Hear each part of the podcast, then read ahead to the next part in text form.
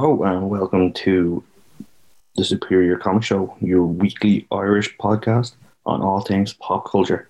I'm your host Peter, and joining me today is a very special guest from TikTok, known as Panda Redd, Jay Morton. Welcome to the show, Jay. How are you? I'm doing pretty good. Doing pretty decent. I'm meant to ask: Do you rather be called your actual name Jay, or do you rather Panda Redd, or Oh, either either really works. I don't really mind. Uh, it's weird. It's it's strange being called Panda now that people refer to me as, as Panda because I, I that was always just a joke that I would say around people. But yeah, I don't really mind. I Jay or Panda is fine. Well, we, I only kind of found your Twitter there today. I kind of went digging and I seen Jay Morton, and um, I think that means you definitely failed the Tim test. Yeah, absolutely. I would I would not survive a second on there because you would Google. Pa- well, okay, so if Tim pa- just Googled Panda Redd, then then yeah, you'd never find me. But if uh, you took ten seconds and went on my TikTok, and went, oh, he has a twit, and he put his real name. What a idiot! That's um like TikTok. You're just you've exploded on, on there, like almost three hundred thousand followers now at this stage. Yeah, yeah, no, that was that was not the plan. I'm just as confused as everybody else is, to be honest. See, to start off, there was a lot of kind of drawing you uh, videos on your TikTok before you kind of developed into the skits. yeah. How did, Yeah. that, how did they start? Um, so I've al- I've always been an uh, an an artist initially. That was like my big thing. I'm actually the, whenever I say I'm going to college in in my uh, videos, I'm going to an art college right now to do uh, to do art for video games. I'm I'm planning on being a video game artist. So when I initially started TikTok, I'm like, oh, I'll do the thing I'm good at. I'll do my skills. I'll I'll do drawings. I see people doing that everywhere, and I got like 400 views a video, and uh, one day I just kind of went. I think I saw there was this video from this other creator. I don't remember his name at the moment, but it was a video of uh, the first guys to get beat up by Batman. And it's him just like sitting there in the hospital, and he's like, No, guys, I know it's crazy, but I swear it was a six foot tall dude in a gimp suit and a cape. And he busted my ass and he busted everyone else's ass, and I don't know what to do. I think Tim's dead. Is Tim dead? and it was it was a video like that and i'm like that's hilarious imagine if they encountered robin because that would be just fucking stupid because i would hate to be the first henchman to go no i promise it was a 12 year old in in panties who kicked me in the face and and broke my leg. It's i i swear. And i made i made that video and then that video did like a hundred times better than any video I had done before that. So I'm like, yeah, fuck it, hit while the iron's hot, and just I, I know a little bit about comic books, and then apparently I knew a lot more about comic books than I thought was a little bit. So It's just it's great. Like I've seen and I've seen now a lot of people since I followed your page kind of following that kind of model as well now for doing their videos of doing the Mhm. skits and some give you credit, some don't. I I always love when I see people who who kind of use the formula that I did. I always feel funny when people ask my permission to use characters that I've made, like like Bill the henchman or or the guy or stuff like that. Characters that I just kind of made up on a whim, and I, I get messages of people asking to to use the the formula or to use the guy or to use my videos and stuff, and I'm like, guys, I'm I'm some twenty year old in, in college that I don't kid, please. I'm some dude on TikTok. Just go ahead. Speaking, you mentioned there the guy that exploded. That has become like your thing now. Is yeah. yeah, which was not the plan. That was when when I said that initially. I think the verse, the first video I said it in was was Superboy, and I didn't even call him the guy. I just said Alfred. Uh, I have the the adoption agency on speed dial, and then that was something I said, and then I referenced it in a video after that where I said Alfred called a guy, and then everyone thought that was fucking hilarious, and I just went, it, "All right, fine, I'll do that. That people seem to like when I say that thing. Let's do that." It's crazy because now since since watching your videos now, I'll see someone do some crazy shit on TikTok, and the first thing I do is I'll go over to your profile and see have you done a call Yeah. on it yet. oh yeah, I swear. I you see, I was. I'm excited whenever I see, oh, someone uh, comment mentioned you in a comment on a video. But I swear, at least out of 198 of them are just someone doing something weird or cool.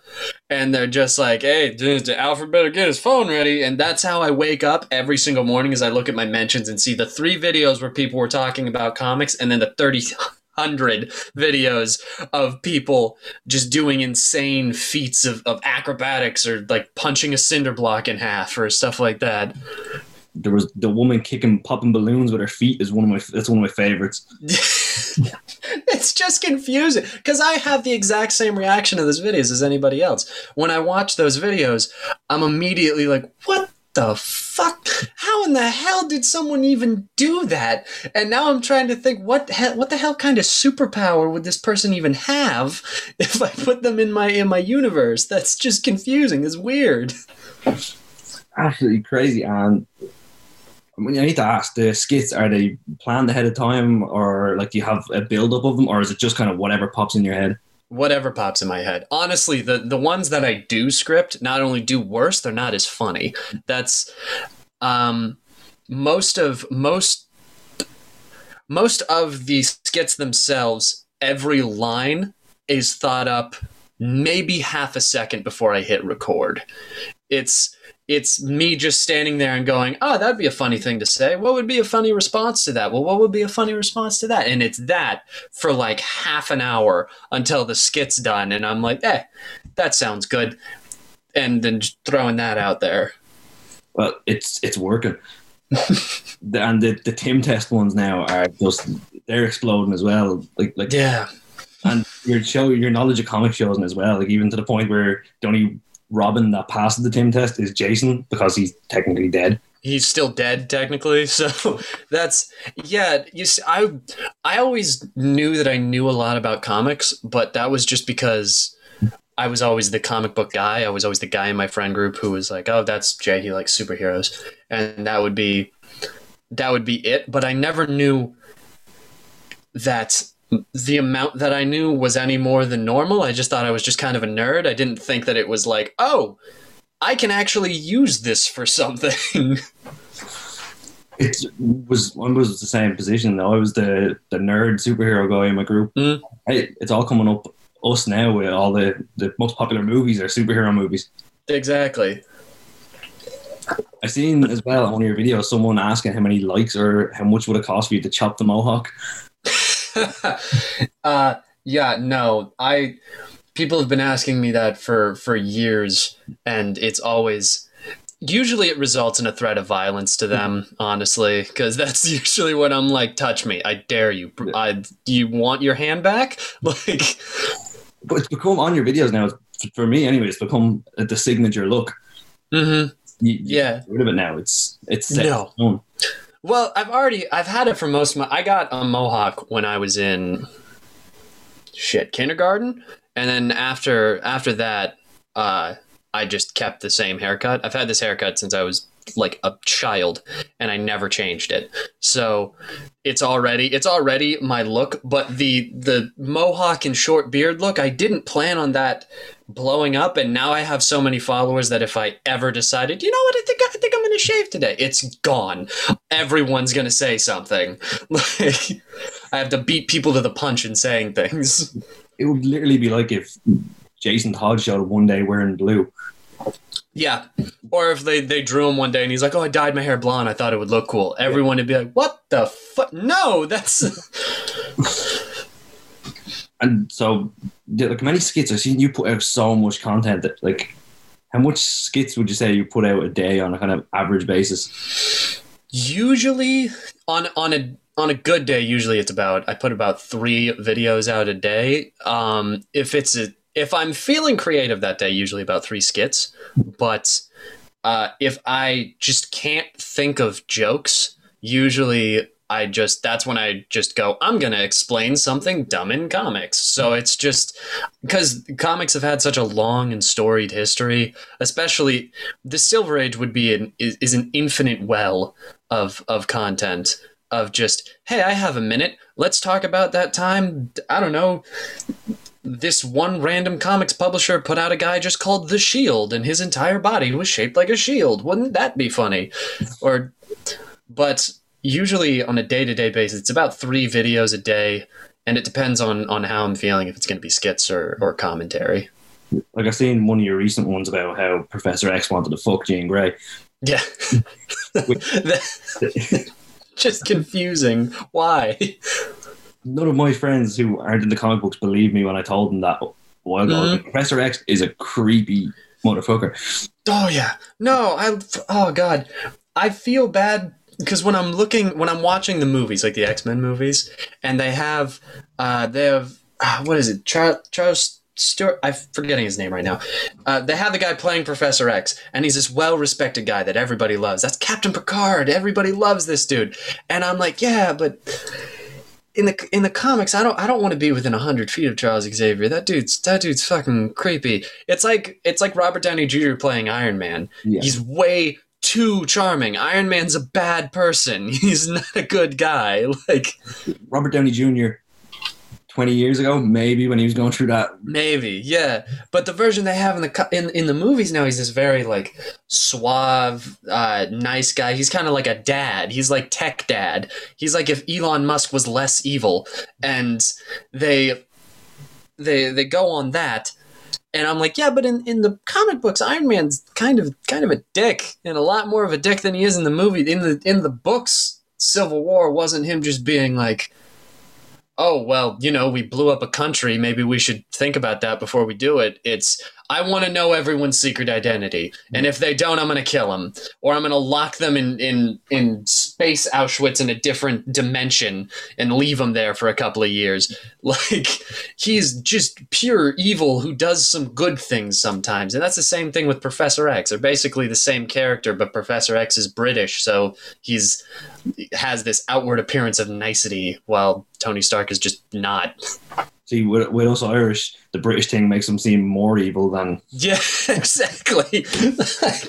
in in the books, they try and portray him as like this, like, oh well, I'm just a kind old man who wants to give uh, the best life for mutants in, in the world. But in in all actuality, he's like, you know what? You know, it'd be a good idea if I got all these superpowered kids in one spot.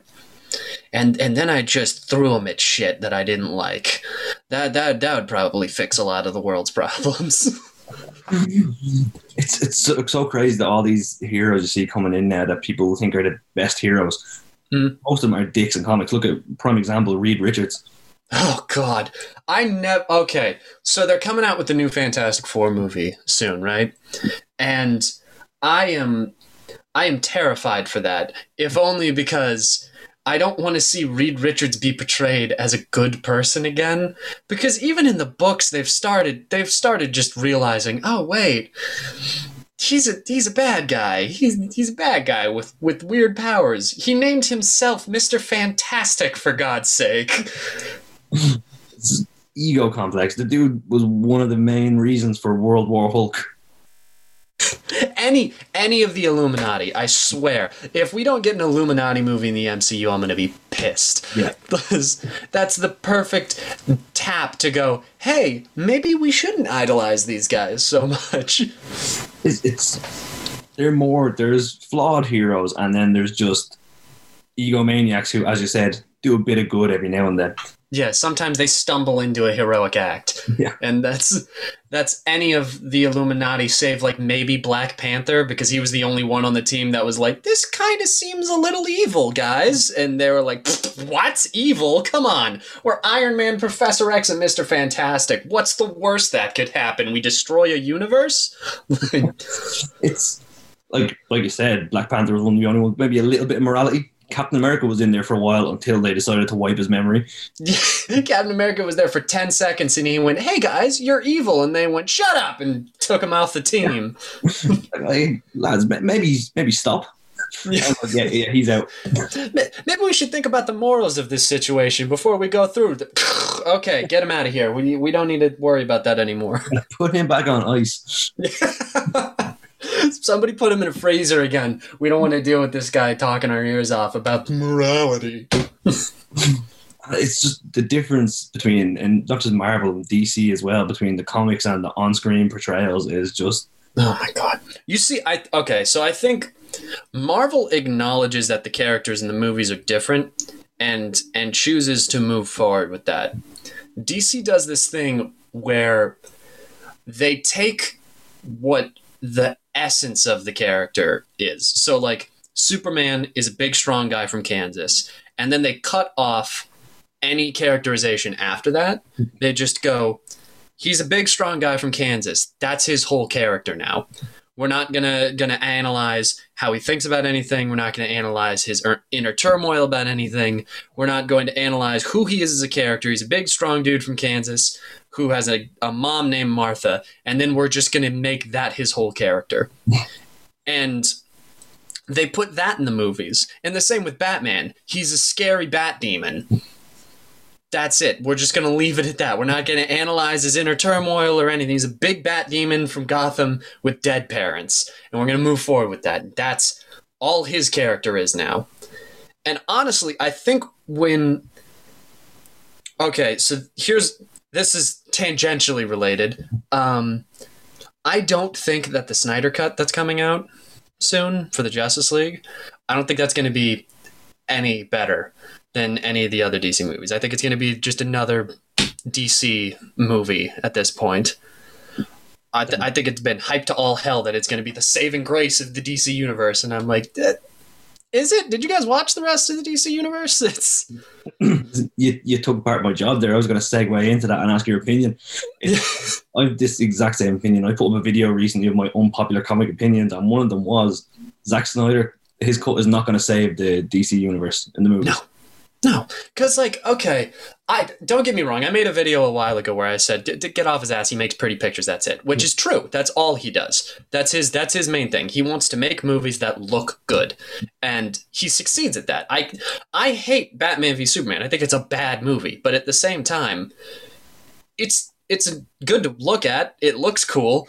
The Batman fight scene, he kills a bunch of people, sure, but also it's pretty fucking badass. I'll give him that. Like, uh, but with the Justice League coming out now, I think that might have been the biggest reason that when they intercut uh, Joss Whedon's cut and Zack Snyder's cut for the Justice League movie, for the one that was released originally, I think that might have been one of the biggest reasons that it didn't feel it felt like two different movies is because Joss Whedon was coming at it from a Marvel perspective of we're going to take these characters and we're going to try and look at their character a little bit more but half of the the other half of the movie was just we're going to go with the archetype of the character and use that.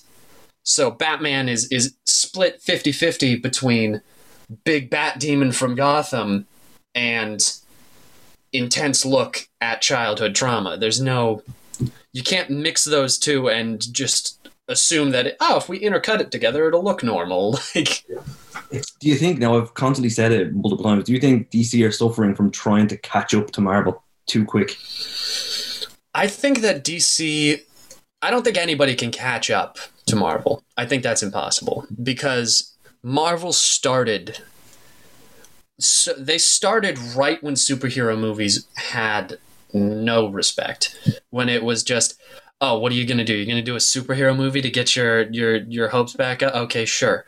But that's when they they started their universe. So they are the people who inspire well, is it as good as a Marvel movie? Even if people dog on them, you're still gonna go and watch it. Like even if people dog on the Marvel, they're all the same. They have the same villains. They always have the same first story. Yeah, they do. But guess you're gonna still see it, aren't you? Like that's the that's the thing is that I don't think anybody can truly catch up to Marvel. I think DC needs to make it take a different approach, which I think the way that they're doing it, where they make individual stories, not stories connected to each other, but just stories with existing characters. I think that's kind of the way that they need to go. You can't make a connected universe in five years. Yeah. Because you need to make five different movies for five different characters. Like, think of the Avengers. Every character in that movie had already appeared in another movie. Yeah. Even even the villain was from a different movie, and he just had a droid army or something behind him that he could throw at people. But with DC, you can't do that because all you had are you going to shove every character into the same movie? Because even Hawkeye, Hawkeye and Black Widow, they didn't have their own movies, but each of them was a side character in a different movie. You didn't put both Black Widow and Hawkeye and Iron Man and Captain America and then introduce them all in the same movie. They took some time. And I don't think that there's going to be any way that DC can effectively make that work again. Like that the, that formula has been tapped. We know what it looks like now. So now if they try and do it it's just going to be a cliche movie. They need to do something different. They need to do something new that nobody's going to be expecting which is why i love joker. Like because the joker movie even though it i don't think of him as the joker it's its own thing it's an elseworld story it's something individual and on its own which is nice to see it's refreshing especially for a superhero concept Yeah, and with myself, and I get a lot of shit for this. The first Suicide Squad movie, yes, it had so many issues, but when I sat down and watched it and just switched my brain off, I enjoyed it because it was slightly different to the usual DC formula.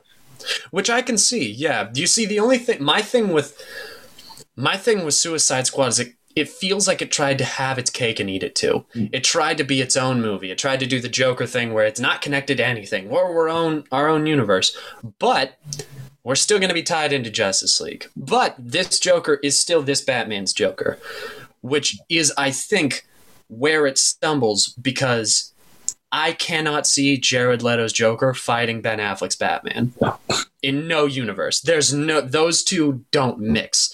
But that's the that's what we're we're told to believe, and that's where I'm like, mm, that doesn't seem right. And th- we're gonna base our entire Harley Quinn off of this version of the Joker. So we, you better get that version of the Joker right, and they didn't. So then the version of Harley Quinn stumbles.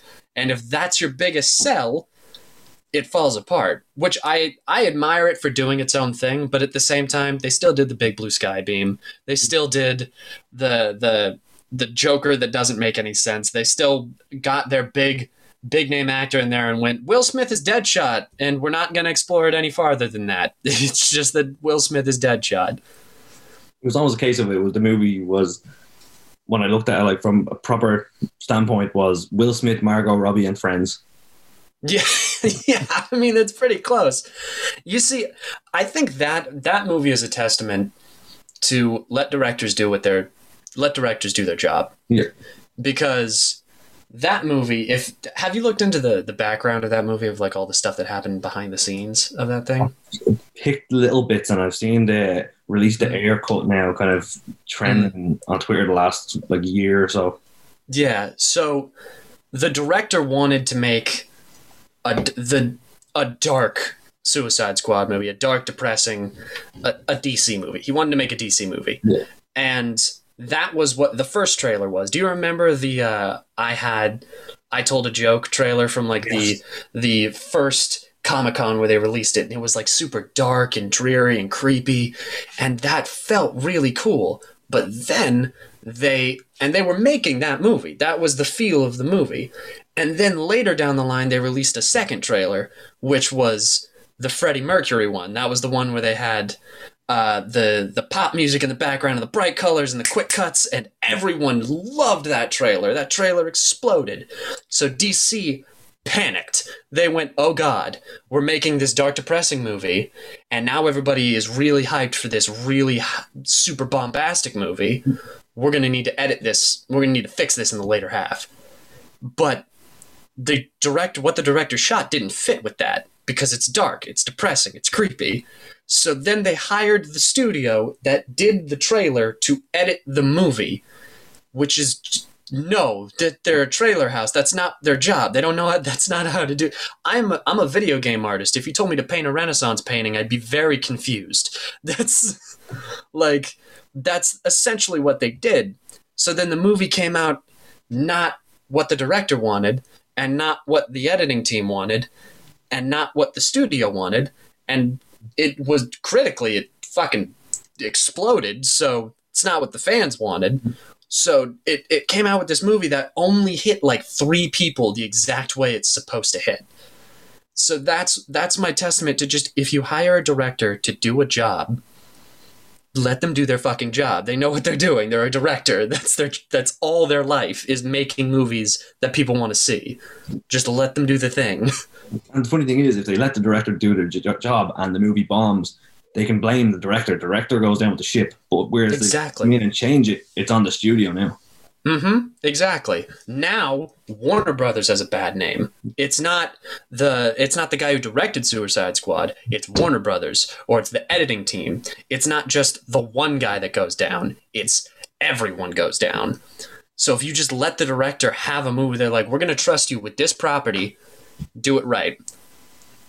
And then, may, like, maybe run it through a couple of filters to make sure that the movie's not racist or sexist or anything. Just make sure you're not going to set off a hate group.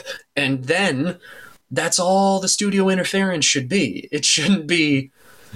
I I don't know. I don't know if this is going to appeal to the 18 to 24 crowd. Who gives a shit? The movie's not made for them. Like, They do. They worry a lot, and I think it's a different medium, but it was the same problem with the WWE, where they start wondering why they're like is this resonating enough with the kids, mm-hmm. and they lost a lot of their older fan base because of going to PG. that is never what a studio's job should be. They shouldn't be wondering, well, is this going to appeal to our fans? Who gives a shit if it's going to appeal to your fans? Yeah. Who is it going to appeal to the people who watch your content? It doesn't matter how old they are. It doesn't matter what they're doing. Is this going to appeal to who you want it to appeal to? Who who you wanted to appeal to? Not everybody. Like, if you don't focus on the money, money will come. That's always Yeah. the rule. Like, like you said, like, and then you build up a name and like some Marvel, like people I've seen, I disagree, but people are bashing WandaVision right now. But Mm. because it's Marvel, they're still watching every week. they're gonna watch it every week. And honestly, I'm one of the people. I love WandaVision. I think Yeah. it's a great show because it's it's this really you have to watch it. It's not something you could put onto the background and still understand it. Like I feel like if I put on, I don't know, Thor: The Dark World.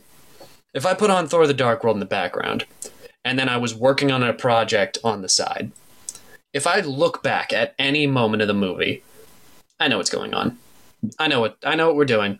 Oh, it's the romance scene. Oh, is this the big end fight? Cool, it's the big end fight. Yeah. Like, but with WandaVision, it's this show that you actually have to to analyze. You need to sit there and go, wait, what was that in the background? It's like if you look away, you could miss a decade. Yeah, exactly. You could all of a sudden, oh shit, did I miss the '60s? Fuck, I really wanted to see that. Like that, I I love the show for all the the small stuff that they put in there. I think it's really interesting. I think for comic fans like ourselves as well, there's a lot of kind of Easter eggs and a lot of fan service thrown in there as well to keep us interested. Oh yeah, absolutely, hundred percent. Like in the first three episodes, I was really into the first three episodes. I know that they were you. You have to sit through them because you don't really know what what you're watching at the in those first three because it's like, wait, is this seriously? Did they seriously make this a sitcom with these big name actors? What the fuck? like, but then there, there's things like if you look in the background of like, oh, was that a sword logo? Wait a minute, was that Monica Rambeau? What the fuck? Like the small, tiny thing, like, wait, their blood was red. Or like in the first episode, did you pick up in the first episode when they did the radio trailer that the light on the radio was red Yeah, and you could see it? Like that's that's small shit. That's the cool stuff that that I think that show does so well is making you go, "Oh god, that's in that's they thought that through. They put every detail in every frame." and it's like as well they had like in the advertisements you have the Stark toaster, you have the Strucker Mhm. watch, Yeah. as well on the wine bottle, the House of M in French. Yeah. Oh, it's so good. They they put those little details in there for for basically like m- movie achievement hunters, people who are looking through for all the little Easter eggs with a fine tooth comb. It's for those nerds like like me and you who are like that's mm, that's the good stuff. Like Like it's it works as it has my mind. I'm already thinking ahead to how's this going to tie into Doctor Strange? How's that going to tie into Spider Man? I'm like, are we going to get uh, kind of uh, one more day Spider Man storyline in Spider Man Three? Yeah, what's gonna go? You see, I'm I'm very excited. So I've all right. I've made it very apparent on on my on my videos that I'm not a big fan of of the Marvel Spider Man movies. I think they're fine. They're fine. I just don't. As a fan of Spider Man, I don't like them as Spider Man stories. Me and my me and my roommate actively dislike uh Spider-Man Far From Home. We we we find it boring. We didn't we went to the theater to watch it and we left like Did that suck? I think that sucked. Damn it. But I am honestly super excited for this third one, if only because I want to see I want to see how a real Spider-Man reacts to this Spider-Man. I want to see how how a, a Spider-Man made to be like comic book Spider-Man reacts to this version of Peter Parker. Like like uh Tobey Maguire is the exact 60s Spider-Man. He he's basically ripped straight from the page, cheese and all. And he's I want to see how he talking to Tom Holland goes, "Who the fuck is an Iron Man?" Did wait, what happened to Ben? Do you have a Ben? What did your Ben look like? Like stuff like that. I personally, just the the one place I think we differ. I thoroughly enjoy Holland's Spider Man. Again, I'm not one of them people that's gonna go off the handle because you don't like the movie I like. I'm Mhm. just like I'm. I was never a fan of the Raimi trilogy. Which is very fair. Like mm. I'm not all right, so I'm not a fan of the Raimi movies very much because they're they're very cheesy and they're very they they know what they are. But that's just kind of how Sam Raimi makes movies. Is he makes them really really cheesy and and he he enjoys that. He revels in that. Which I respect. I don't think that Tobey Maguire is a good Spider-Man. He's he's a good 60s Peter Parker where he's Yeah. like this dorky nerd who is also kind of a dick. Like I think they they hit the perfect amount of no Peter's an asshole. He means well, but he's also he's a bit of a dick and he's he's kind-natured. My favorite interpretation is Andrew Garfield for both of them because I I see the most real person in Mhm. Andrew Garfield's Spider-Man. I see the most I could I could believe that this that nobody really likes this dude because he's pretentious. He's he's the I'm so cool. You don't know me. I'm a photographer. Like I always seen him as like a hipster Peter Parker. exactly. And that is that's why I like that version so much is because he's not the smartest person in the room. Hmm. He's not the coolest person in the room, but everyone kind of dislikes him cuz he's a bit of a pretentious prick. Hmm. And but when he becomes Spider-Man, everyone loves him for these exact reasons that everyone hates him as Peter. And that's why I love Andrew Garfield's version so much. And don't get me wrong, I think Tom Holland's version is a great Miles. They nailed Miles. Like if they if they made that Miles Morales, if they just switched Tom Holland for Miles, that would be the best fucking Spider-Man interpretation I have ever seen. But they said it's Peter, and they took the things that made Peter Peter away from him, at least in my eyes. Which is, I always have to argue my point because they're like, "What? He's the per? He looks just like him." Stan Lee said he's exactly what he imagined when he said he wanted to be Spider-Man. I'm like, yes, that's true. Visually, he looks fucking spot on. You give him glasses, and that's Peter Parker. But my my thing is, he, hmm. Sp- Spider-Man has a in the comics. He has kind of a how would I put it? Uh, self-deprecation. He he he doesn't like himself all that much. He th- there's never a point in the in the Spider-Man comics where he goes, "I'm on top of the world. I'm the best there is. I know what I'm doing." Like the the inner monologues he has where he's swinging around the city. Usually he's very oh i should i should be handling this. I need to get my taxes in order. I need to get a girlfriend. Fuck i need to get a better job. If only i could save that one last person on that bridge. That's he's he's always thinking that he could be better. Yeah. and i feel like in the movies he kind of just knows he's spider-man. Like he, he's he's aware that he's spider-man. He's aware of our vision of Spider-Man of of course I'm going to do the right thing. I'm fucking Spider-Man. like I do agree. Um, like within the Miles point, I do see him as, in my eyes, a mixture of Miles and Ultimate Peter. ultimate he's a great ultimate Peter as well.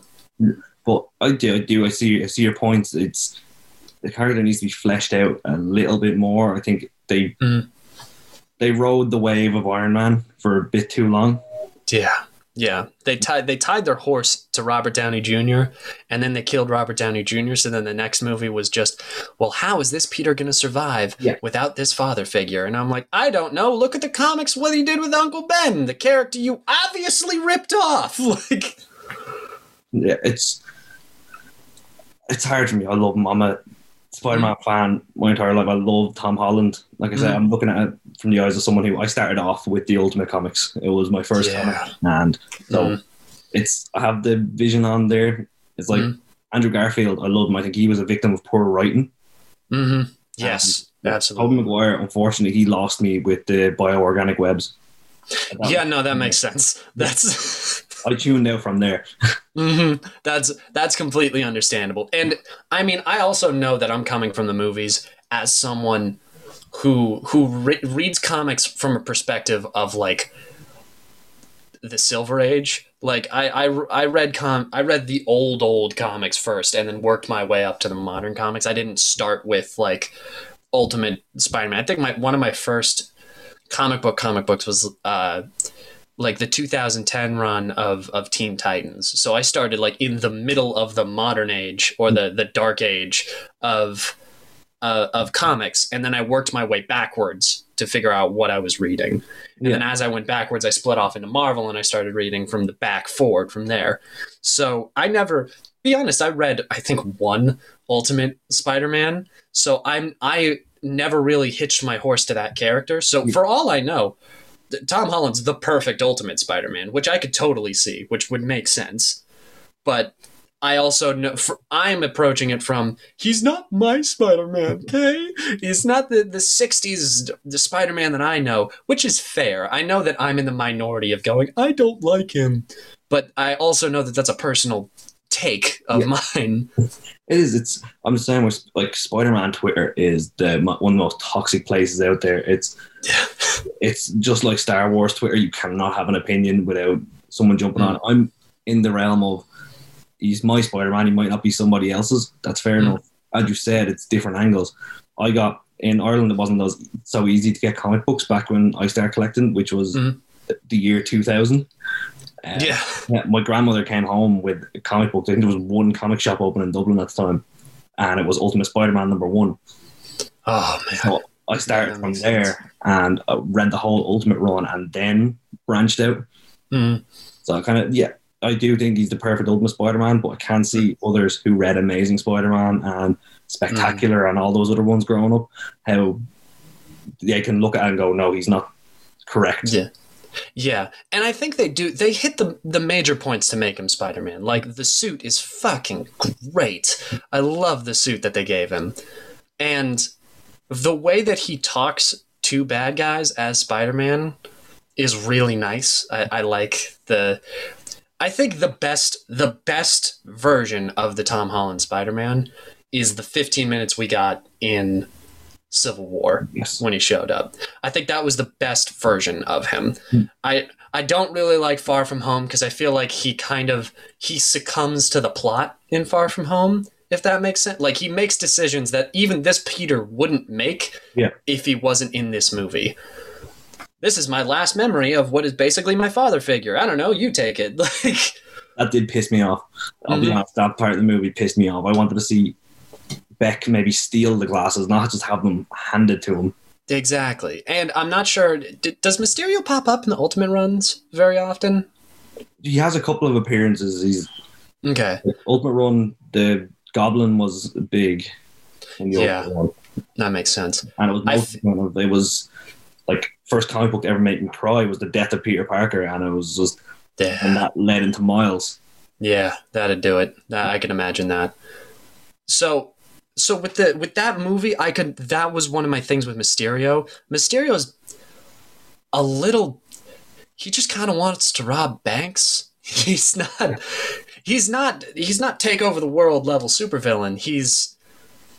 He just kind of wants to make his money and go home. That's He's not that complex. no. He's he's he's Captain Cold. He's the guy that like Spider Man's like, come on, back. Did you? What what are you doing this week? Come on, dude.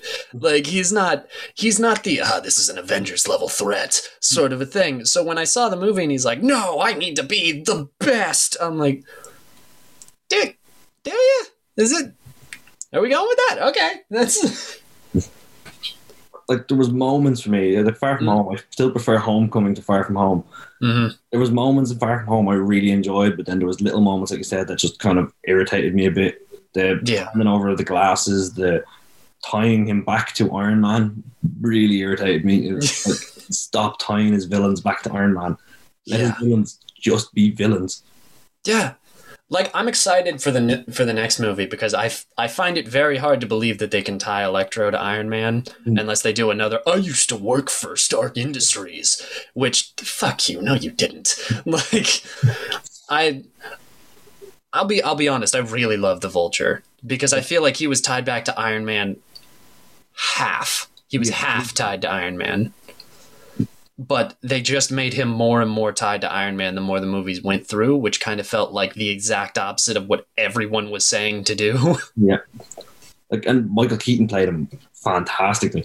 And I love how he didn't die at the end. I'm Mhm. so tired of Marvel killing off good villains after one movie. Yes, God, please, just get, you have so many good villains. Just stop killing them, Jesus. They, I think they they realized with Zemo that they didn't have to kill the bad guy. Where they were like, "What if we saved him at the end?" you mean villains are reoccurring? That's incredible. Like, I I think they they they learned their lesson there. So I feel like with uh, with Michael Keaton, they knew that they could they could milk it for more. Plus, it's Michael Keaton. Are you really going to get rid of Michael Keaton in one movie? I was surprised when they took out Killmonger. I was surprised when they got rid of Michael B. Jordan in a single movie. Same with, uh, damn it, uh, the guy who played Smeagol, who was Klaue in the movie Oh. in, in Black Panther. Andy Serkis. Andy Serkis. yes. I was like, what are you doing? You have two incredible actors. Just use them. They're great.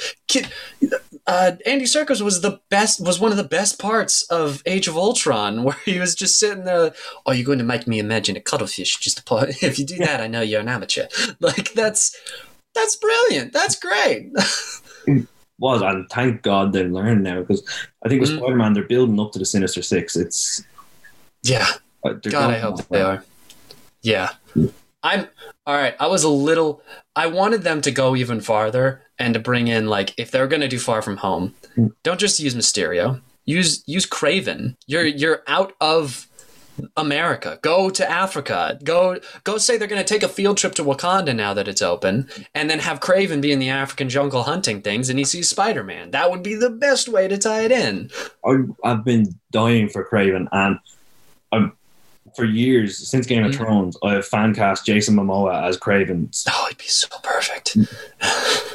The- then again, there's like six characters from comics that I want Jason Momoa to Yeah. play, and I mean he's perfect as Aquaman. I love his Aquaman. I want him to stay as Aquaman, but god damn it, give me Jason Momoa as Lobo. I need it so bad. Just make him Lobo, please. Like I don't want I don't want another skinny white dude playing Lobo. That's not what he's supposed to look like. Like I saw him in in uh well, Krypton. He showed up in Krypton and he was played by just some guy. And I'm like, that's not, dude. Lobo's like eight feet tall and stacked. He should be Jason Momoa.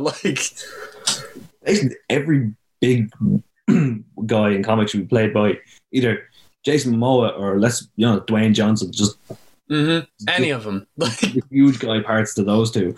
yeah, please. Like all of the, any of the Wild Man characters, just give them to someone big. Yeah. We, we'll pretend that we didn't see him as another villain in a previous movie in the same franchise. exactly. Hey, look, you already had uh, Mahershala Ali play Cottonmouth, and you're gonna have him play Blade. Yeah. We can have that exact same extension of disbelief with any of the other characters, please. Like, oh god, it'd be so good. It's and now with uh, gone back with Marvel now. Speaking of fan casting, what do you think of the rumors now that it's basically been confirmed, but not confirmed that the guy from The Office, his name is escaping me, um, John Krasinski. Ah, It's looking like he's definitely going to play Reed Richards. okay. You see, if it's true, I'm I'm gr- I'm good with that because I th- he I think he can get that level of hypocrisy or with with Reed Richards because John Krasinski is a very likable person by nature just by like how he looks how he talks. Like he he has just a face that's very likable. But I also feel like he can kind of play he'd be able to play that sort of asshole sort of character. Yeah. like it's I I watched this news show on YouTube called Some More News, and it's pretty much confirmed that John Krasinski just stole his idea for his good uh, some good news show from that YouTube show. They took the entire like way it's shot, didn't credit them at all, and then sold the show to CBS. And John Krasinski totally he someone completely random with a brand new Twitter account got on to Twitter to tell some more news to stop saying that he stole the idea because he didn't. John Krasinski totally didn't do it. So that's one of those like I th- I think he can capture the hypocrisy because I think John Krasinski might be one of those people that's really likable as a character, but also can be a dick. Like, and I think that him being Reed Richards would be a really good fit for that. Like, I think he, he has the look as well, and like you said, Mm. I think he even by looking at him, you would believe that he believes his own hype. Oh yeah. Oh, one hundred percent.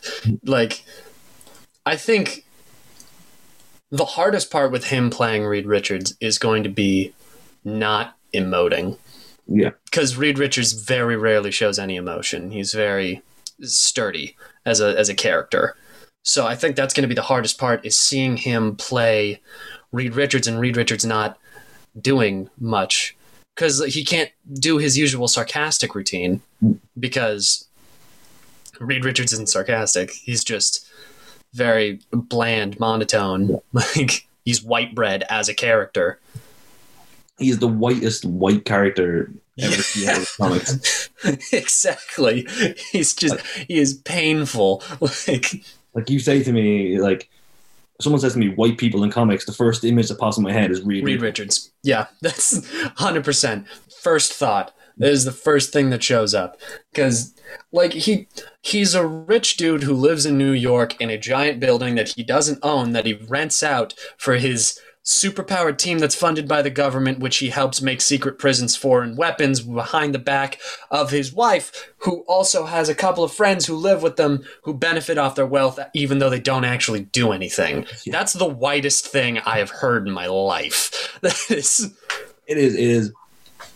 It's one of them. White privilege is Reed Richards. It's. I seen something a while back on Twitter that Hmm. on the DC side, it's like someone asked what Batman's superpower was, and someone just white privilege. white privilege, and like, yeah. yes, like Reed Richards' superpower is stretchiness and white Mm. privilege. Yep. You see, I almost made a joke in one of my videos, uh, where it was actually it was the first video where I did the Tim test, um, with with Duke Thomas and with one of those Alfred called the guy uh, segments, but it was it was the Duke Thomas doing the flip. Um, instead of doing the Tim test, I almost made the joke. Hey Tim, how many uh, people with any more melanin in their skin than a snowman hang around Bruce Wayne? and it's the Foxes, Cassandra Cain, Duke Thomas, and that's it. it's it's kind of like, hmm, like it's one of those characters. Yeah, white privilege out the ass is Batman's superpower. It's he even has right down to the token. I I, I have black friends. my best friend's a black man, Lucius. Like, what are you talking about? One of my adopted children is black. Like. So what do you think? The rumors now, and uh, these rumors have been going around for years. It looks like we might actually have a Flash movie shooting beginning production this year. Although we've heard that web spun over the last few years. Yeah. Okay. So this is a person. This is a personal opinion of mine. I am not a big fan of Ezra Miller's Barry Allen. Um. Yeah, I think he he would be able to play a good Wally West, maybe.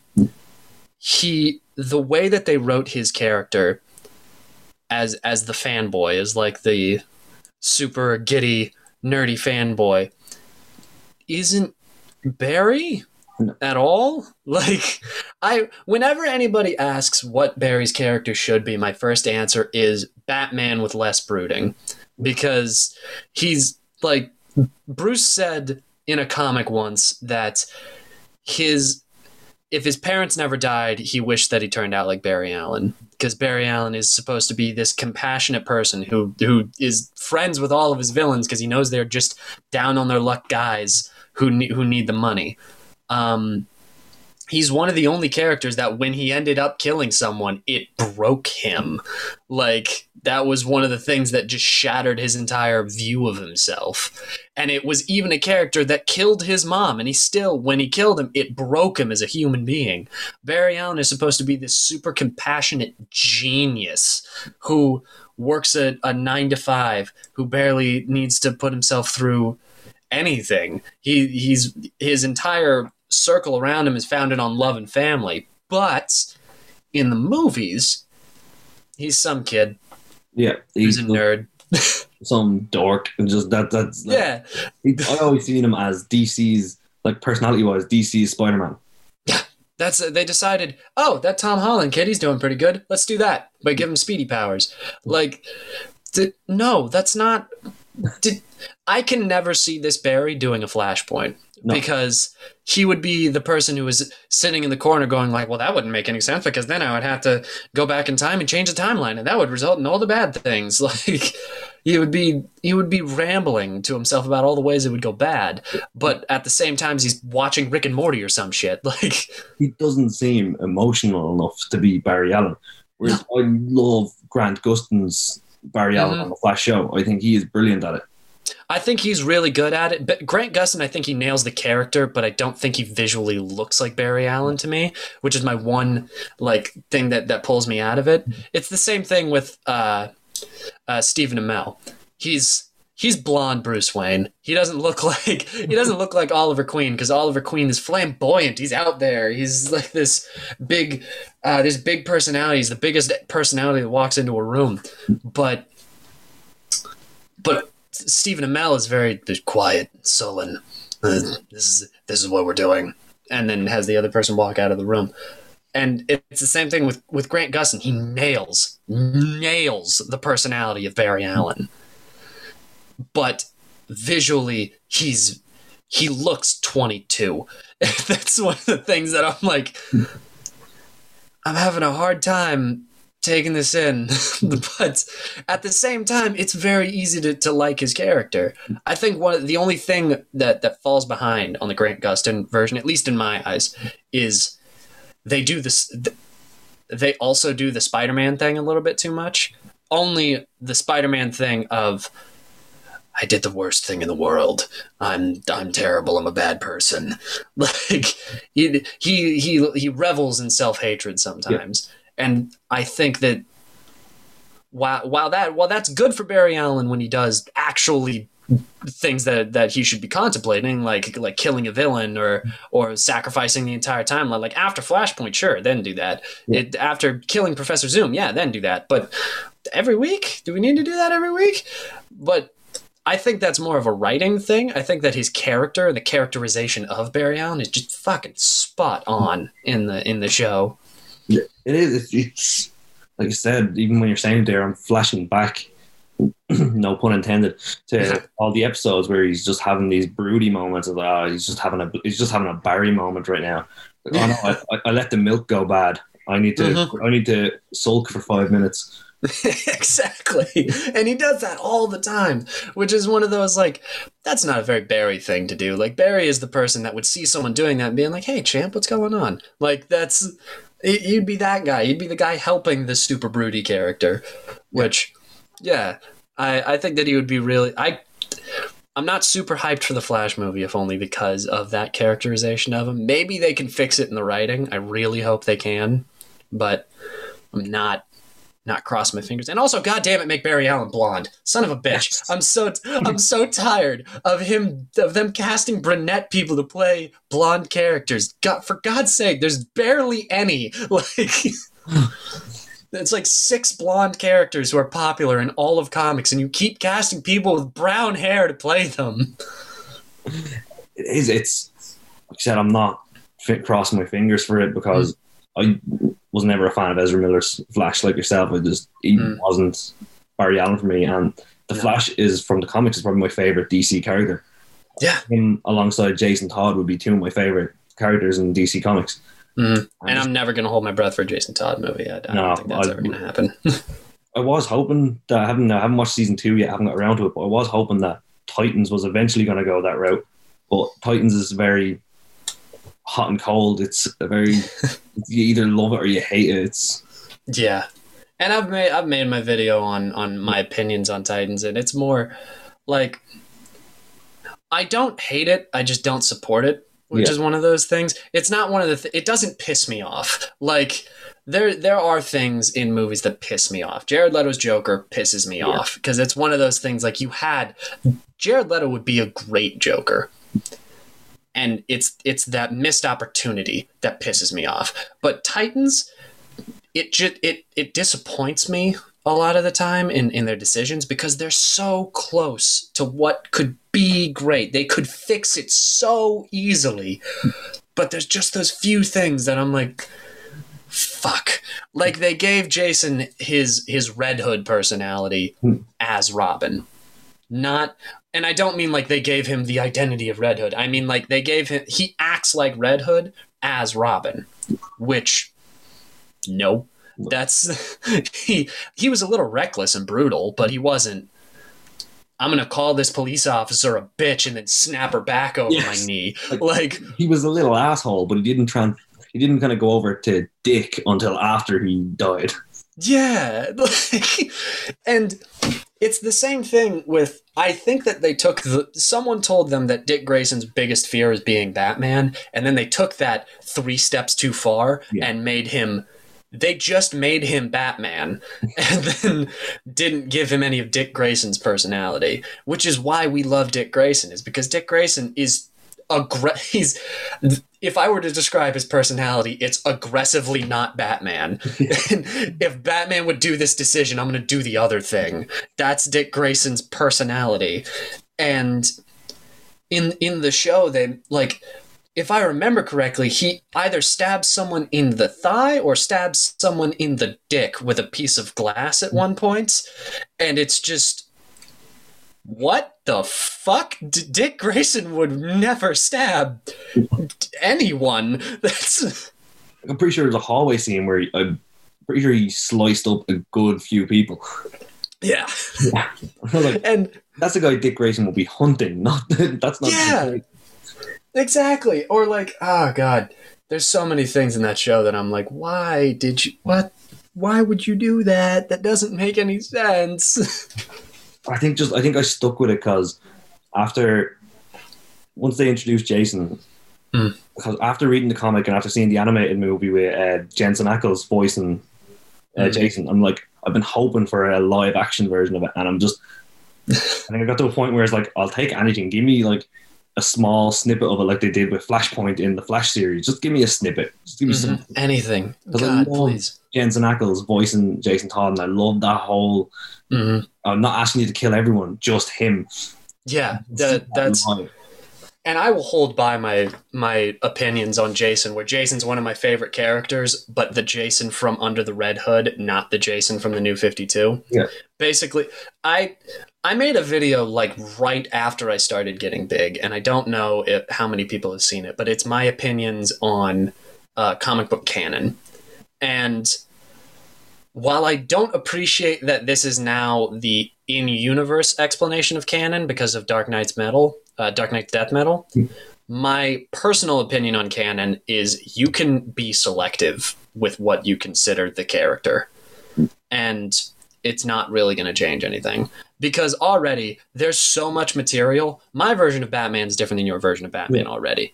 You, uh, your version of the Flash is going to be different than my version of the Flash already. Even if we agree that everything is canon, I haven't read all the stories you've read. You haven't read all the stories I've read. So we're never going to have the same version of the character. So I think that canon can be completely selective. Yeah. And that's where my version of Jason Todd began and ended in the Under the Red Hood series and movie. That's Jason Todd. Anything up until the new 52 where they decided he's going to go fucking crazy and just go insane and wear a pill helmet and adopt a Robin and go crazy murder bad guy. That's no, what the fuck? And then everything after the new 52 where they go, he's the Punisher. Yeah. I, I don't know, he's the Punisher now. Is kind of that's also not his goal. His goal is I want I want to control crime because crime will always exist. I need to be the one in charge because if I'm in charge, then nothing bad will happen to anyone I care about. That is an understandable motive, not just crime needs to be ended at the end of a gun. It's, The fuck? What? Haven't they changed his costume now as well? Like I, I haven't been keeping up much with my DC. I'm Mhm. pretty sure I've seen he has a new look. They T-shirt. He's he's wearing a T-shirt and a, a vest with a hood. Like it's it didn't I when you change a character's look, it can be very risky. They Mhm. tried to do it with uh, Ben Riley in the comics recently when they brought him back. They tried Mhm. to change his look to having a suit with a built-in hoodie similar to Spider Gwen's. Didn't work. They went back No. to the ripped-up hoodie over the morph suit, and yeah, that, that's Ben Riley. that's Ben his look. That was an iconic look. You don't just put him in a different color Gwen Stacy suit. Just leave Exactly. him with the hoodie. mm-hmm. It's, like, I just, and that's why I think I'm not interested in even looking into the Jason Todd comics at the minute because visually, like yourself with uh, the Flash in the shows, visually that's not Red Hood to me. Yeah. Yep. That's it. Just it doesn't fit. And and I agree. I have this weird thing. I don't like superheroes wearing T-shirts. I okay. Just scratch that. I like them wearing T-shirts when they're just wearing like street clothes, like Yeah. the Punisher in street clothes in just a T-shirt. That looks that that fits. The Superboy in just a T-shirt. That fits. But when their skin tight spandex suit cuts off at their uh, their arm here, I'm like, really? That that's the chud? Okay, like Hyperion from Marvel. He wears a, a Superman suit that basically just has a T-shirt on it, and I get very confused as to what made you want to do that. Because if you put the spandex suit everywhere, you can at least tell characters, oh well, actually this is bulletproof, even though it you know vacuum seals into my belly button. Hmm. Like the, this is bulletproof, and you can't cut through it, so. Hmm. I'm covered. That's the Batman excuse of even though it's skin tight, it's like three inches thick. And but if you do the t-shirt option, Jason, you actively use guns. You know you can get shot in the arm. Like That as well as, as, well as that, like, are they not going out stopping crime during winter? Or like just yeah, exactly. Batman only goes out at night. These guys in t-shirts only go out in the summer. hmm Like Batman only goes out at night in a place that's supposed to be like New Jersey. New Jersey's fucking cold at night. Like it's not it's not hot. You're not wearing a t-shirt. Like Jason Todd's going to be out there just like I'm the king of crime. Like that's not going to work. Like It's catch a cold, have a crime boss up against the wall, gun to his head, and like, this is for everything. yeah, exactly. Like, dude, you're going after the penguin. He's surrounded by ice and you're wearing a fucking t-shirt. Like, it's the equivalent to I don't know if you get these guys over in America, but we have them here in Ireland who during the coldest weather are still walking around wearing shorts. oh, 100%. I'm Yeah, like- that's Why? what the fuck is wrong with you? Are you okay? Blink twice if you're if you're doing this of your own accord. Like, it, it doesn't make sense. no. And it's it's honestly it's with Jason Todd's costume in, in particular, you nailed it. it's perfect. He has a good that had that's such an iconic look. The the leather jacket, the white shirt, the jeans, the gloves, and the red helmet. That fucking is amazing. That is a perfect suit. It's very rare in new comics that they come up with iconic looks.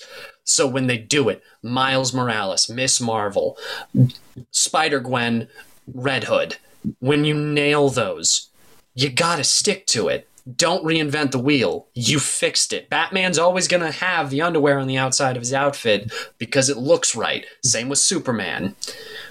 Don't reinvent the wheel when you don't have to. That's uh, when when New 52 came around and they fucked up everybody's outfits to add speed lines to everyone for some goddamn reason. The, with the Flash, I can understand. He's rerouting energy through his suit. I can see that. That makes sense. With the Green Lantern, maybe it's armor. It's it's supposed to be rerouting the willpower throughout his suit. That makes sense. Why the fuck is Superman wearing armor? What the hell is that? Why does he have a collar? What? you can't hide that under a, a button up shirt. Like, if anything, Superman's sleeves end above his wrists so that the shirt can tuck them in. Yeah. Like, that's, I don't, when you, when comics create good suits, I think they should just stick to the good suit. It- it- we don't want new costumes. Nobody is like, you know what I think? I think Spider Man should really upgrade his look. What? The? No, he looks good. Like, It's whatever. Like I completely understand and I get it, and I sometimes love it when Spider-Man got a different suit to serve a certain pur- purpose for yes. what he was doing. That was fine, and then he's back to his old suit the issue Mhm. after. That I love that. It gives us alternate suits for the likes of the game. Mhm. If they change the suit for like you said, no reason whatsoever, no logical reason, it just No. as comic fans, we've been reading these books, we're invested. You think we're not going to notice this slight change, and it's not going to Yeah. piss us off. And specifically with Jason Todd's new suit, um, he has hand wraps, like he has like hand wraps that go up to his forearm, and they're like bandages that go all the way up and and wrap around his his hand. You need to change into these suits on on a whim. Ten seconds. You need to go the, the like you need to hop into a phone booth, change into your outfit, and then go stop the bad guy. How fucking long are you in there that you're wrapping your forearm with bandages to to complete the look? Like if it's just long gloves, you can just done. It's that quick. It's I see now. I need to see a video of Dick Grayson knocking on the bathroom door, asking Jason why he's taking so long to get ready. I got a new suit. I'm getting used to it. Fuck off. I have to wrap my fingers. I need to wrap my fingers up, all right? Why the hell did you change to a t-shirt? It looks cool. Fuck you. Like it's I'm, I'm, same I'm going to be so excited now. I hope, I'm hoping to see skits involved in some of this now. It's stuff Oh, that yeah. we've been Oh, talking. I've been imagining it in my own head. I'll definitely I'll definitely be using it. It's it's ridiculous shit, especially with like Damian Wayne's new outfit. I always hate the Robin suits where they have clasps on the shirts mm. because I'm like, are you seriously in the bathroom buttoning up your superhero outfit before you go out? Because that looks really funny. Like, Look, it could be the case of if the villain has an underage sidekick that he may have to button down a couple of buttons to try to turn on the charm. Exactly. There you go. That's the that's why it's there is for when Robin turns 18 and he's still forcing him to shave his legs so he can be out there and he could just do a little bit of a striptease so then the Riddler's very very fucking confused. And he's like, "Get Can he put a shirt on for Christ's sake? It's distracting. What the hell?" Like I'm just like your Robin videos are the best, and just I I have to I love them and I hate them. I hate them for the fact that I've had some very disturbing mental imagery come into my head with someone you're doing something.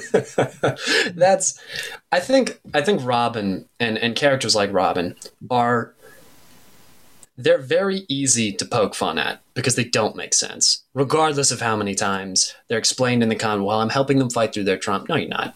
That's it's a child soldier. What the fuck are you talking about? You put you're putting a ten year old in front of a gun and saying hit it. Like that's I don't care any explanation for Robin. It doesn't make any sense. So it's really easy to poke fun at the stuff they do with him. And honestly, that's why a lot of my videos circle around Robin in comparison to like Marvel. Like I I have so many people like, why don't you make more Marvel skits? Marvel already doesn't take itself very seriously. Plus it covers its own ass. Like they they make the jokes before anyone else can. And it makes it a lot harder to poke fun at. DC makes itself way more seriously and they have way more ridiculous shit. like like like Robin, Batman doesn't make any sense. Robin doesn't make any sense. Like Superman could end all crime in five seconds if he wanted to, but he just doesn't because he's. I don't know if that's my place in the world. It is. You're a god. Fix this, please. Batman's been broken in half three times this week. Like, I think that's just reminded me of. Did you ever see the skit? I think it was um, Robot Chicken done it of Batman, and like every couple of minutes, Bane just breaks into the room and breaks his back. yeah. oh come on! I, I have seen that one. Brilliant. Uh, there's also one of my one of the the inspirations I use for a lot of my things is the uh, I think it was a college humor skit, Bad Man. Uh, they- one. yeah, they did. They one of them got really famous right when Batman v Superman came out, where Superman comes to Batman and he's like, "I think we should team up," and Batman just goes, "Why?" You're like three times as powerful as him. My biggest enemy is Bane. He's just a superpowered jock. You could snap him in half, and with the other hand, you could just be jerking it. Like that's it's a great point, but also why is why doesn't Superman do that? That doesn't make any sense. Why doesn't he just fly over to Gotham and just Joker's causing trouble? Problem solved. It's I think it's one of the, one of those things that reasons I could never get into Superman Mhm. was that exact reason. Whereas like he's so powerful, I just can't believe that he wouldn't just stop all this shit now. Yeah, which is a lot of the reason that with with a lot of characters, I I rely more on Elseworld stories to for for my enjoyment of them. Um, Superman's a good one where he works a, really good in a graphic novel form because then he's it's a contained story of a man who could stop all crime and the moral dilemma if is if he should or hmm. how much should he stop? Where should his jurisdiction lie? And i think that graphic novels work really good for a character like that but week to week books for characters like that are ones that i'm like you're going to come up with a weekly threat for superman that isn't just a moral dilemma because nobody wants to read a week to week book that is just a character in a corner considering should i stop these guys should i just throw them into the stratosphere how much power should i exert I don't. You're Superman. Come on. You could solve all this in three seconds. Like, It's it's just too too boy scout. Like I said, graphic novels do work perfectly for characters like that. Mhm. Week to week, it's I know what I'm gonna get with a Superman comic. Week to week, he's gonna beat some people up and he's gonna go home to Lois Lane. Yep. and that, that's it. Like, whereas the reason I've always loved Spider Man is I've seen comics end with him beaten to a pulp, and that's the last page, and I have to wait. hmm Like Spider Man can lose, which is something that makes him so interesting. and he's so human. It was that one of my Mhm. favorite panels from Civil War was the Punisher carrying him into Captain America's base, and he's just he looks dead. Yeah. And I, okay, jumping off of that for the Punisher, because one of my favorite characters is the Punisher. I really like the Punisher as a character, but I also don't, I don't see him as a superhero because he's not. It's really, it's a decision that you as a reader need to make of if he's even a hero at all, because he makes a lot of, a lot of decisions that don't make moral sense. Morally, it they're, they're the the wrong thing to do, but in his mind, since it's his suicide mission to just go and do these things, Yeah. I I think that a lot of people misconstrue the Punisher as the superhero willing to kill. No, he's a psychopath and a man who, with nothing left to live for, who's willing to die to take out the people that would do it again. Yeah. Like, and that's one of the things. Like in in Civil War, after that scene, Captain America kicks the shit out of the Punisher because he hates him, understandably so. And it's immediately like he brings in Spider Man and he's like, Why is he shot up? And he's like, Someone shot him up. And then he notices that there's supervillains helping Cap and without a second thought just guns him down. And then the Captain America just kicks the shit out of him, which is understandable. It makes sense. And I don't know. I get a lot of questions about the Punisher, and especially whenever I make videos about the Punisher, which is why I don't anymore. They always get political of people of half the because of course it's half and half. People have their opinion of the Punisher as a necessary evil, and they have their opinion of Punisher as a villain and a bad guy, and people who idolize him shouldn't. Yeah. And even the Punisher thinks people shouldn't idolize him. Which no, you shouldn't idolize the Punisher, but you should see what his point is, where where his morals lie, and why he does what he does. Which is, I don't mind comics getting political. Like again, I made videos. I think comics are political inherently, and I think that they should be used as as jumping off points for bigger political issues because they they make things a lot easier for people to understand. They don't simplify them, but they make them easier for people to understand and stomach. Like I always go back to Cap knocked out Adolf Hitler before America was even in World War II. Yeah. That's it. It helps people realize what bad things are bad things. To- fuck, Superman took out the KKK, bi- while the KKK was basically the YMCA. Like people, comics make politics easy to understand, which is why I don't mind them getting political. But at the same time, I don't want to go into the Punisher discussion every other week of trying to explain. I do like the Punisher, but I don't think anyone should idolize the Punisher. He's a bad person, and he knows he's a bad person. like, he's it's with politics. I've always said it. I've said it on the our Twitter on a show multiple times. It's art imitates life. It's yes, and the political thing is it goes right back to Stan, uh, to Stan's soapbox Mhm. at the back of the comics. Like you, can't say comics aren't political when some of the first comics had this at the back of them with Stan Lee talking about don't be a dick to other people because they look different. Yeah. Or like I okay, one of my biggest heroes, one of my biggest heroes of all time is Jack Kirby. I love Jack Kirby. And it's because he had the balls to do shit like, "Oh, Nazis are here because they're mad I talked about Nazis badly? Great. Where are they? I'll go kick their ass." and it's stuff like that or like when people wrote into to black panther comics saying there's not enough white people in in these comics it's really getting annoying i can't relate to the characters because there's no white characters in the comic he went great and made him fight the kkk because he was like there you go there's a few of them you feel better like and that's i always despise when people go they should keep politics out of comics. I come here for escapism. It's like then don't go to comics. Comics are written to make you think. That's part of the fucking point of the book. If you don't want to read that book, pick up the kids' comics in the corner. They'll make you feel better. Like It's I'm so tired of seeing people bashing on certain comics. Like it's okay to not like it, but if you don't like it, don't read it. Yeah, it's so simple. You want to know how you can stop reading it? Put the fucking thing down, and now it doesn't concern you. Like, already so few people read comics, so being pissed off when the comic you'll read, well, what will this, what effect will this have on other people? I don't fucking know. Not enough to change anything. They're comics. They're trying to inform people so that more people are informed. If you don't agree with their politics, don't read the fucking book, don't support it, and the book will get canceled. Who cares? Yeah. Like, It's like I, I can't remember who it was, but some guy literally bought comics he hates for his YouTube video just to burn them. And I'm like, it's the same thing as burning the Nike socks. yeah. And it's you, they, they have your money already. They, they already have your money. I wa- okay. One of my I watched the movie. Uh, what is it? The movie was uh, Straight Outta Compton. It was the the movie about about NWA. Yeah. And there was a there was a scene in that where they drive past a uh, a bunch of people who are burning their CDs and they're they're stomping on them in the streets, and one of them goes, well, "Ain't that some shit? That that's fucked up." And Eazy in the back goes, I don't fucking care. They bought the motherfuckers and just walks away. And I'm like, yeah, you already you put money in the pockets of the people that you're saying are doing the bad thing. If you don't like them, pirate the fucking comic. Don't read the fucking comic. You need you can just ignore it exists. Like it's so simple to not do something. It's, and 90% of it nowadays is for the likes and the retweets and the.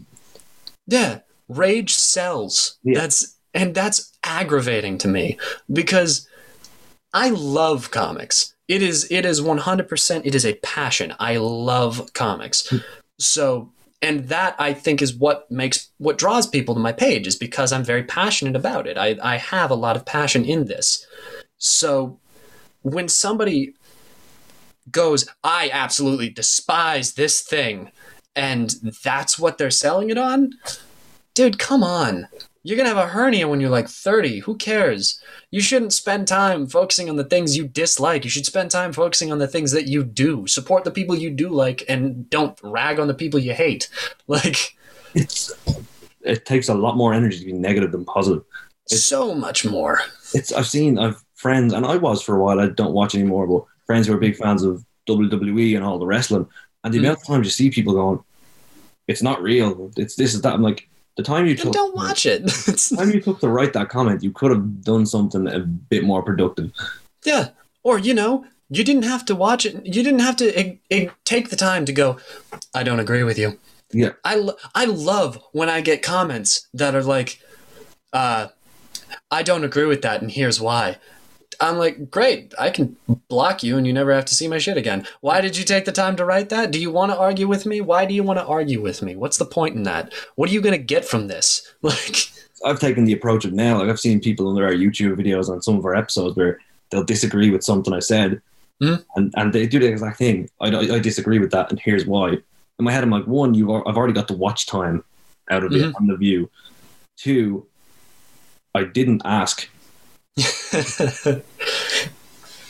You know, okay, so there's one one thing I do respect is when somebody when they don't phrase it as them being angry, but they go, "I don't agree with you. Here is my reasons I don't agree with you, but I do respect what you're saying." Yeah. And that's when I go, "You're not writing this out of hate. You're writing this because you want to understand my opinion and you want to see it from the other point of view, and you want to show me the other point of view." I respect those people. Those people that can respectfully go, "I disagree. Let's move past it." those are the people on any of my comments that I go, good for you. I like that. I like the fact that even if you wanted to voice your side, that you did it in a respectful manner. It's the people that go, what the fuck are you talking about? That's not the thing. That's not yada, yada, yada. I had someone call me a fair weather fan because I mispronounced something or I said something wrong on a, on a comic book post. And I'm like, oh, cool. Awesome. Block. I don't need you. I don't fucking care. Like, I do this for fun. What are you doing? Like, It's like you said. Look, look at the two of us talking about Spider-Man there earlier Mm-hmm. on. It was just two completely different opinions, and neither of us need to get offended by the other one. It's just No. you voiced Yeah. your opinion on Tom Holland Spider-Man. I voiced mine, and it was cool. The way- on to the next point. the, the way that I see it, it's it's all fake. As long as you're not disagreeing with me because they're like, well, I don't like them because they're not the same color as me, or they're they're gay. I don't like them. As long as you're not being sexist, racist, or homophobic, what the fuck do I care? It's that's your opinion. It's a fake. It's a fake universe, and and people love the things. They love things for different reasons. I love things that are cheesy and bad because they're cheesy and bad. Like one of my favorite movies of all time which I know is an objectively wrong opinion, is GI Joe the movie from nineteen from like nineteen eighty. It's an, the the animated GI Joe movie. Not only do I have a nostalgic connection to it, but I also think that the story can get fucking hilariously insane and they take it so seriously. And it's the same thing with like the transformers movie. I love them. I think they're amazing because of how cheesy and corny they are.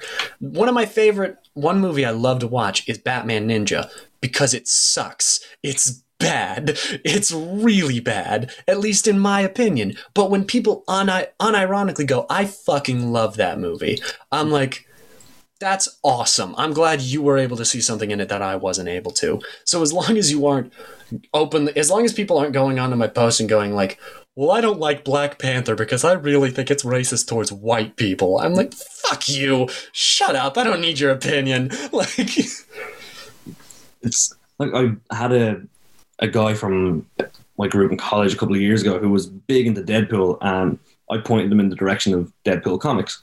Mhm. And when he found out Deadpool wasn't your typical straight dude, Yeah. he turned he came and was like, "I can't read it anymore. Like, how do you read it knowing he does this?" And my exact words was. In this panel, the dude backflipped off a building and sliced two guys' head, heads off while cracking a joke. I don't care who he's fucking. Yeah, that's who gives a shit. And even so, okay, so like I've made it a very big point on my channel that I'm a very big Deadpool fan. Deadpool is my favorite character of all time. Hell, my goddamn logo is based off of Deadpool's logo.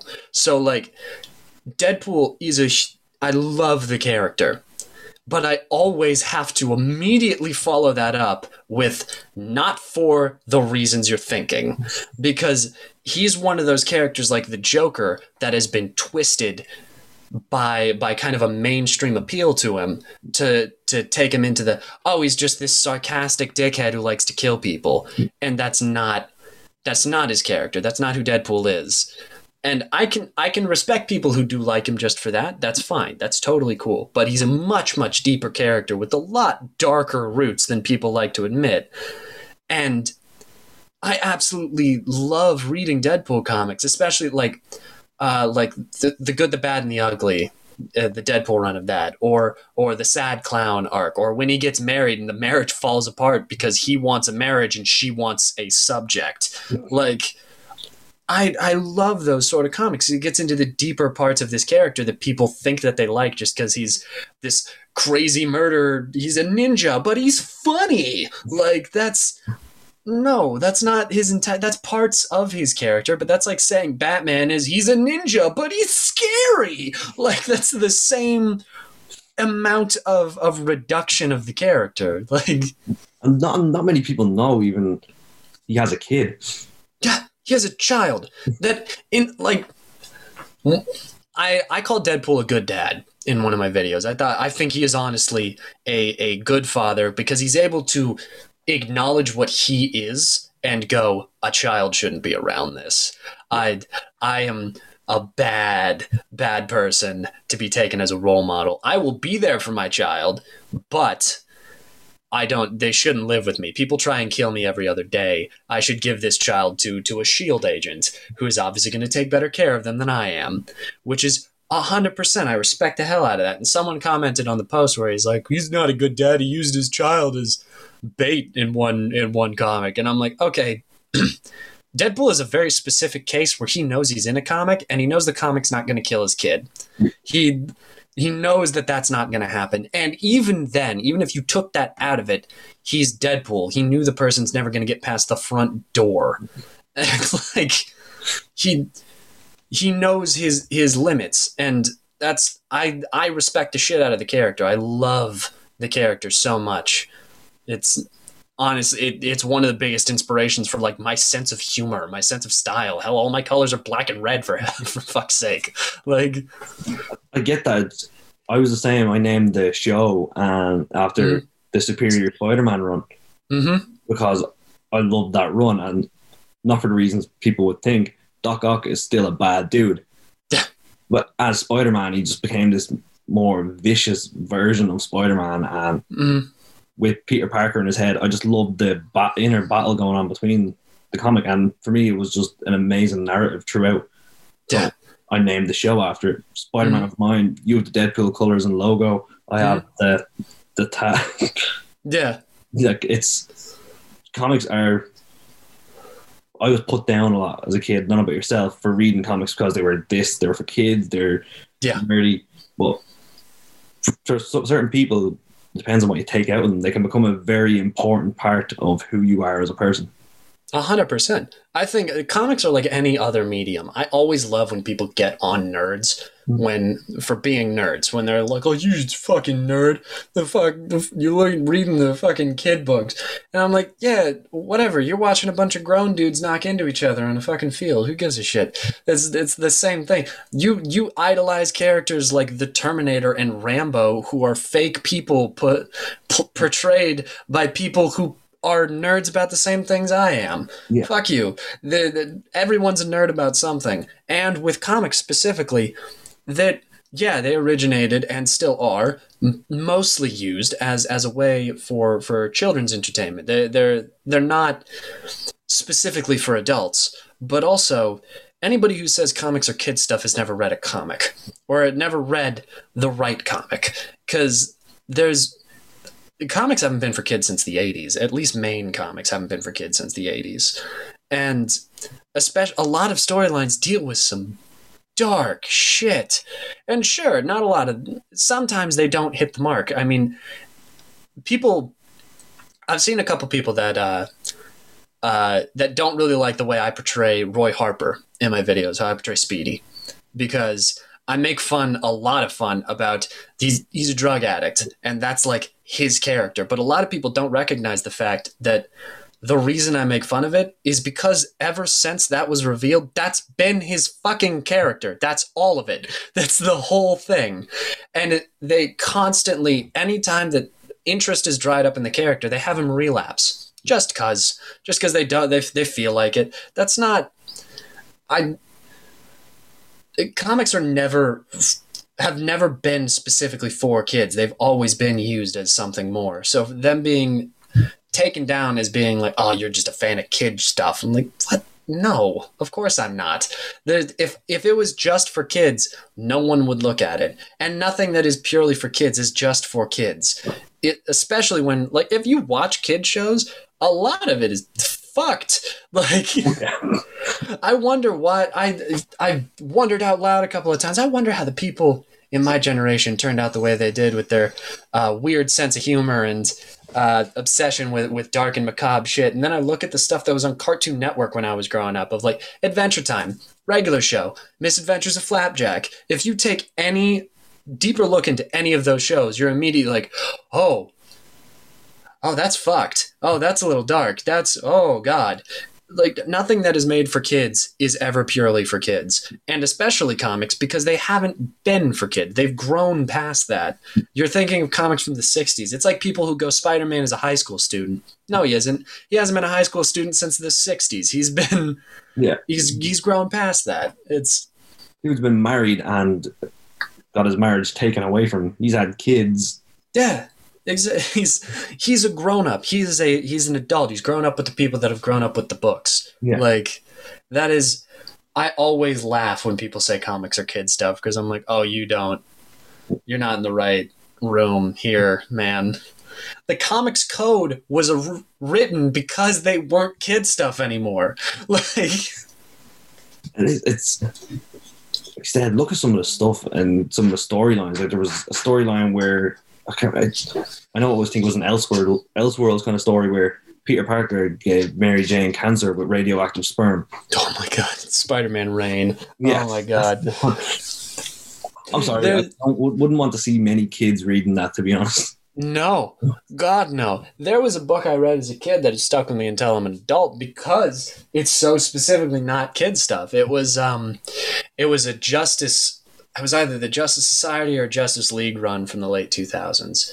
And uh, Roy Harper had just gotten his arm grown back by some uh, some unknown force. he got it ripped off during I think it was Prometheus. One of the, he had lost his arm at some point, and he had gotten a robot one, and then someone had grown his arm back, so he had it again. And then Solomon Grundy came back to fight the Justice Society and ripped it off again and ate it on screen in front of them. And I'm like, kid stuff, huh? Have you read Ultimatum? Jesus Christ! Like, none. Like, like you said, it has not been kid stuff for a while. Yes, you can get books that are aimed towards kids. Like, even though I enjoyed it, I could see how Champions would have been an easier book for the younger generation to read than the Avengers mm. book, but it still yeah. has real world problems. Exactly. It's like saying that movies are kid stuff because some movies are PG. Yeah. That's not that's not the whole thing. That's not all of it. And there can be art made from it. My favorite book of all time is Kingdom Come. I love that story. And I consider it high art in the same way that I consider Watchmen high art. Like it's not just a comic anymore. It's it's something more than that. V for Vendetta reads like a manifesto and less like a uh, less like a comic book. No, it's, and I actually really enjoy talking to people like yourself and talking to comic writers and artists, to people who understand it, who look deeper into it and know it's not just a book with pictures. It's yeah a lot more when you actually look into it and actually take it in. A hundred percent. And they always have been, and they always will be. Stan Lee wanted to be a he wanted to be a thespian writer. He wanted to write the next great book. He wanted to write the next great American novel. That's why he started going by Stan Lee and not Stanley Lieber. Yeah. Is because Stan Lee was a pen name. It was something that he went under because he didn't want to get famous for writing kids stories. But he wrote them for a month and then started writing his own narratives. He started tying in things that he liked about him. The reason that Doctor Doom talks like a Shakespeare actor is because Stan Lee wrote him that way. And it's the complexity of characters. I won't keep you too much longer, as I'm sure you probably have some some college work to get sorted. Uh, probably. um, the complexity. One thing about comics is every character it's has layers. There's no. It's everyone has this. You look at them first and you think, right, he's just this guy, and then as the story goes on, it's like, oh my god, he has these issues. Yeah, hundred percent. Every character has more layers than just what they are, and I think that that, that if you look into them for more than three seconds, you find them, Yeah. and that's what makes them so good. It's like Peter Parker was one became one of the most popular characters out there because he was relatable with all these Mhm. layers. Uh, You could relate to at least one of his layers, no matter what Exactly. like you're in. and even with characters like Batman, Batman is is a very out there character, but if you look at him for long enough, everyone has gone through the things that he's gone through, at, at least a little bit. Everyone's been put out of commission for an amount of time and has to backseat drive their life. Everyone has had a situation where they've been so down that they have no idea how they're going to come back from it, and then they find a way to do it. That it comic books are metaphors and they always will be metaphors. Not, nothing is ever going to be the next world changing event, but you can relate parts of your life to those characters and move forward with them. Exactly. And couldn't have put it better myself. I didn't put it better myself, so I'm glad you jumped in. Look, again, uh, I'm looking forward to seeing. I only kind of went back on your profile really, really far and seeing the artwork there yesterday. Mm. And I do hope that eventually there's more artwork put up because I really enjoyed it and it was really fucking good. Thank you. Yeah. Do hope I'm also looking forward to more skits. Um, I, I love those. They get me through my. I'm working from home, so they get me through my day. Thank you. They get me through mine too. Trust me, acting them out. Uh, I I started doing it as a stress reliever. That's why. That's why I make the skits. Is because I was stuck at home doing skit, doing uh, doing homework in one of the hardest semesters of my life, and I had ten minutes to myself, and I'm like, fuck it, I want to make myself laugh. No one's gonna watch this, and then everyone fucking watched it, and now we're here. So Well, at least you didn't just have a, a t-shirt, t-shirt on. You know, yeah, at least at least it was uh it wasn't just me dick like I didn't just have the camera set up over here and I'm just like here's stupid jokes like at least I put some thought into it because then uh, I wouldn't be known as that dumbass who made the stupid comic book joke. now I'm I'm known as the the guy with the mohawk that made the stupid comic book joke. progression. yeah, exactly. Thanks very much for coming on. If anyone wants to know these skits that we're talking about, you can find it on at the Panda Redd with two D's on TikTok. And just most people who are listening to this are on our Twitter. Just go literally go down. I retweeted the pro, Twitter profile. It is criminal how this man does not have three hundred thousand followers on Twitter as well. So we can remedy that. Um, isn't Jay Panda?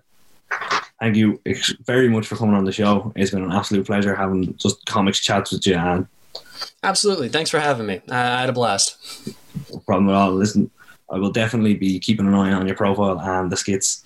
Thank you very much. Hopefully, I have you have some more people coming in there as well. Sweet. I, I I'm looking forward to it.